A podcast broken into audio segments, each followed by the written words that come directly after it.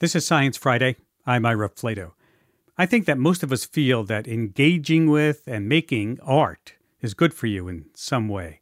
Well, science is all about testing out our assumptions, and now scientists have much more evidence to support this, thanks in part to a relatively new field called neuroaesthetics, which studies the effects that artistic experiences have on the brain. A new book called Your Brain on Art How the Arts Transform Us dives into that research. And it turns out the benefits of the arts go far beyond elevating everyday life. The arts are now being used as part of healthcare treatments to address conditions like dementia and trauma. I'd like to bring you a conversation with the authors of the book. Susan Magsamen, Executive Director of the International Arts and Mind Lab at the Pedersen Brain Science Institute, that's at Johns Hopkins University, and Ivy Ross, Vice President of Design for Hardware at Google. It's from our new podcast, Universe of Art, hosted by Science Friday producer Dee Peterschmidt. If you like your science with a side of art, we think you'll love Universe of Art. Check it out wherever you listen to podcasts. Now here's Dee talking to the authors of Your Brain on Art. So, to start off, a lot of research in this book is based on kind of a relatively new field called neuroaesthetics. Susan, can you explain what that is? Sure. So, neuroaesthetics, it's a great word, right? It's like a yeah. $100 bill word.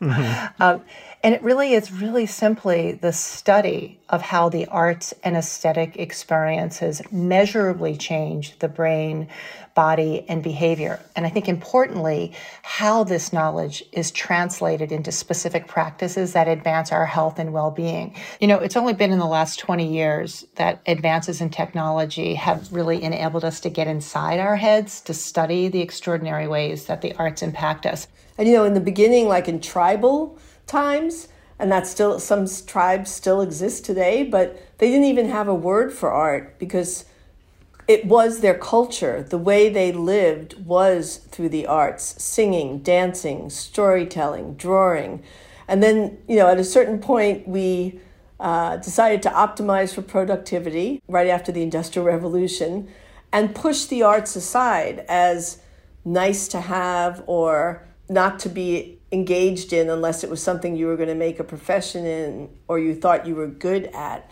And we thought this optimization for productivity would make us happy as a society. And I think the experiment has failed. And it's time we bring them back and understand the role they have in our lives. And it's not either or, it's and both. We need productivity and we need the arts. For example, we learned by doing this book that actually when you're doodling, your memory is better, you'll retain information, and your focus is better. So all those mm-hmm. times when someone would you know gives you a dirty look in a meeting because you're doodling and they think you're not paying attention it's actually allowing you to focus better yeah, it's funny. My a lot of my friends are illustrators, and I've, I can't count how many times we've hung out, and they're just kind of doodling or drawing away. We're having like really deep conversations, and it's you know it really doesn't get in the way. Yeah, in fact, and now we know that it actually enhances the retention of that information. Yeah. So, you know, that's kind of on the recreational side. Both of you talk about research in the book about using the arts in healthcare and in trauma treatment. Can you talk about some of the research there? Sure. In healthcare, we know that singing helps people with dementia recall and reconnect with family. It also improves cognition and quality of life. We see dance helping people with Parkinson's disease, stroke, and other motor based challenges improve their gait, their cognition, their sleep, and their mood.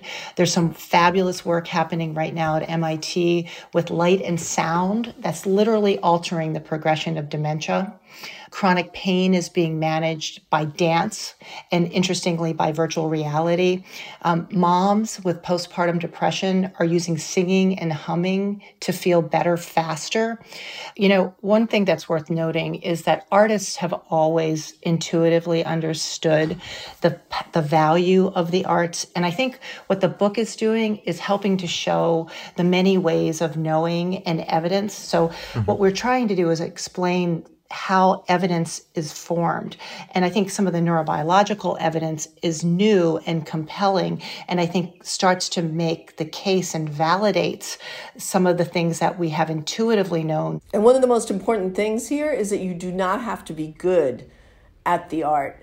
And, and that has been such a relief mm. to many people who have written to us after reading the book. that said, Thank you for giving me permission mm. to um, engage in the arts, even though I don't feel I'm good at it. Because you have to take that judgment out of the equation because it's the act of doing the art without judgment, which is really self expression. Right. I, I think when some people hear, like, oh, you know, the arts are really good for you to like engage with, but also make. And I think maybe some people are like, oh, I'm not an artist. You know, I wasn't trained or anything like that. I haven't spent a lot of time practicing. I think people imagine that's like, oh, to like have these benefits from it, you, you know, I need to like produce like a 10 foot tall oil painting every day or, Absolutely like not. Absolutely not. yeah. You know, there's a, we interviewed a woman who started something called Art to Ashes, and she was taking frontline firemen out of blazing fires who would go home to their families with trauma held within mm. from that day's work uh, and gave them a paintbrush and a canvas and just said, start just throwing that paint on the canvas. And we interviewed a fireman. He found that he would do that as soon as he would come out of a, a blazing fire, go home, and he was able to, you know, not take the trauma home with him. And he's now going to other fire houses. Mm getting the firemen to do some of these art practices. And so these are people that absolutely, in most cases, have not had any arts training, but just the act of expressing what's inside through these different uh, variety of arts is what helps alleviate some of that trauma immediately. And they and firefighters and first responders are, don't see themselves as, um, you know, post traumatic stress. They're constantly in these environments that are creating ongoing stress. So they see it as a practice. Some of them weld, mm. some of them are doing woodworking. Other uh, first responders are doodling, uh, exp- doing expressive writing. So you know, it's, it's also interesting to see what art forms help different people respond to those kinds of traumas and releasing some of that pent up information that's held so deeply in the body. So, this idea that 20 minutes of art a day can really accelerate your health and well being, just like we, you know, science has proven that exercise we need 20 or 30 minutes a day. This is no different. You know, you were talking about, you know, how does somebody who's never made art approach art. And one interesting story is with a group um, in the military called Creative Forces. And these are active military and veterans who have had PTSD and, and trauma. And you know, when you have trauma, sometimes the part of the brain called the Broca region literally shuts down. So you are hmm. not able to find words for what has happened to you. And so you're holding it and it's triggering and be, you're reliving it. And at Walter Reed and now across the country, they're literally making masks. And these masks allow them to share um, symbol and metaphor and create a visual story. These masks allow you to get this information out in a visual way. And then they come back working with creative arts therapists and start to create a narrative around what's happened to them and how they feel. And they're able to continue to heal and release that knowledge. Um, and it's been really very powerful work. And it also actually extends to the family because then the family is able to understand what's been happening with their loved one where they hadn't been able to express it before. Yeah. Well, I believe you've both brought something to share with our listeners. Susan, you're a poet, and you have a poem of yours to read? I like to say that I write poetry, which I think is different than being a poet. but yes. Fair enough, yeah.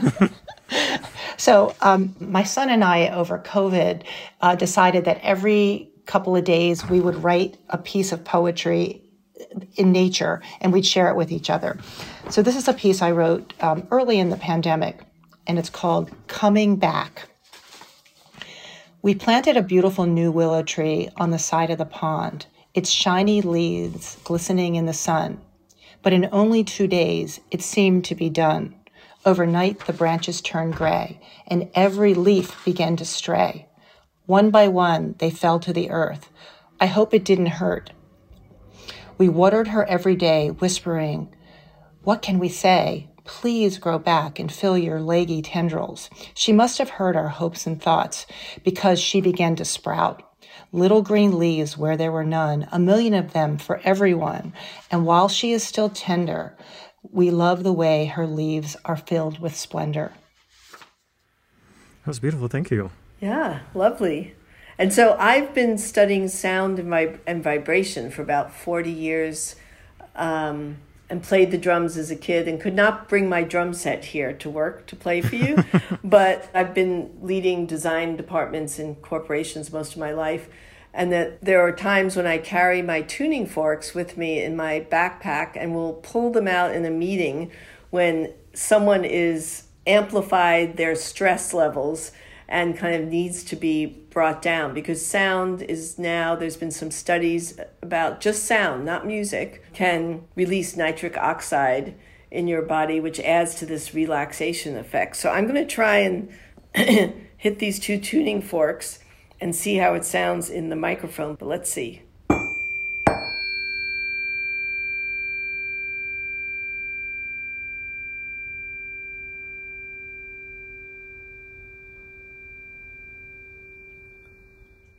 Oh my god, there we go. wow, I've never, uh, yeah, had someone play tuning forks during an interview before, so I think that should be like a more normal part of the process. You should start every every interview. That's how I'll end every interview from now on.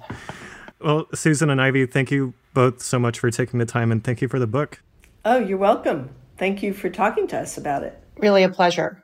Susan Magsamen and Ivy Ross are the authors of the book Your Brain on Art How the Arts Transform Us.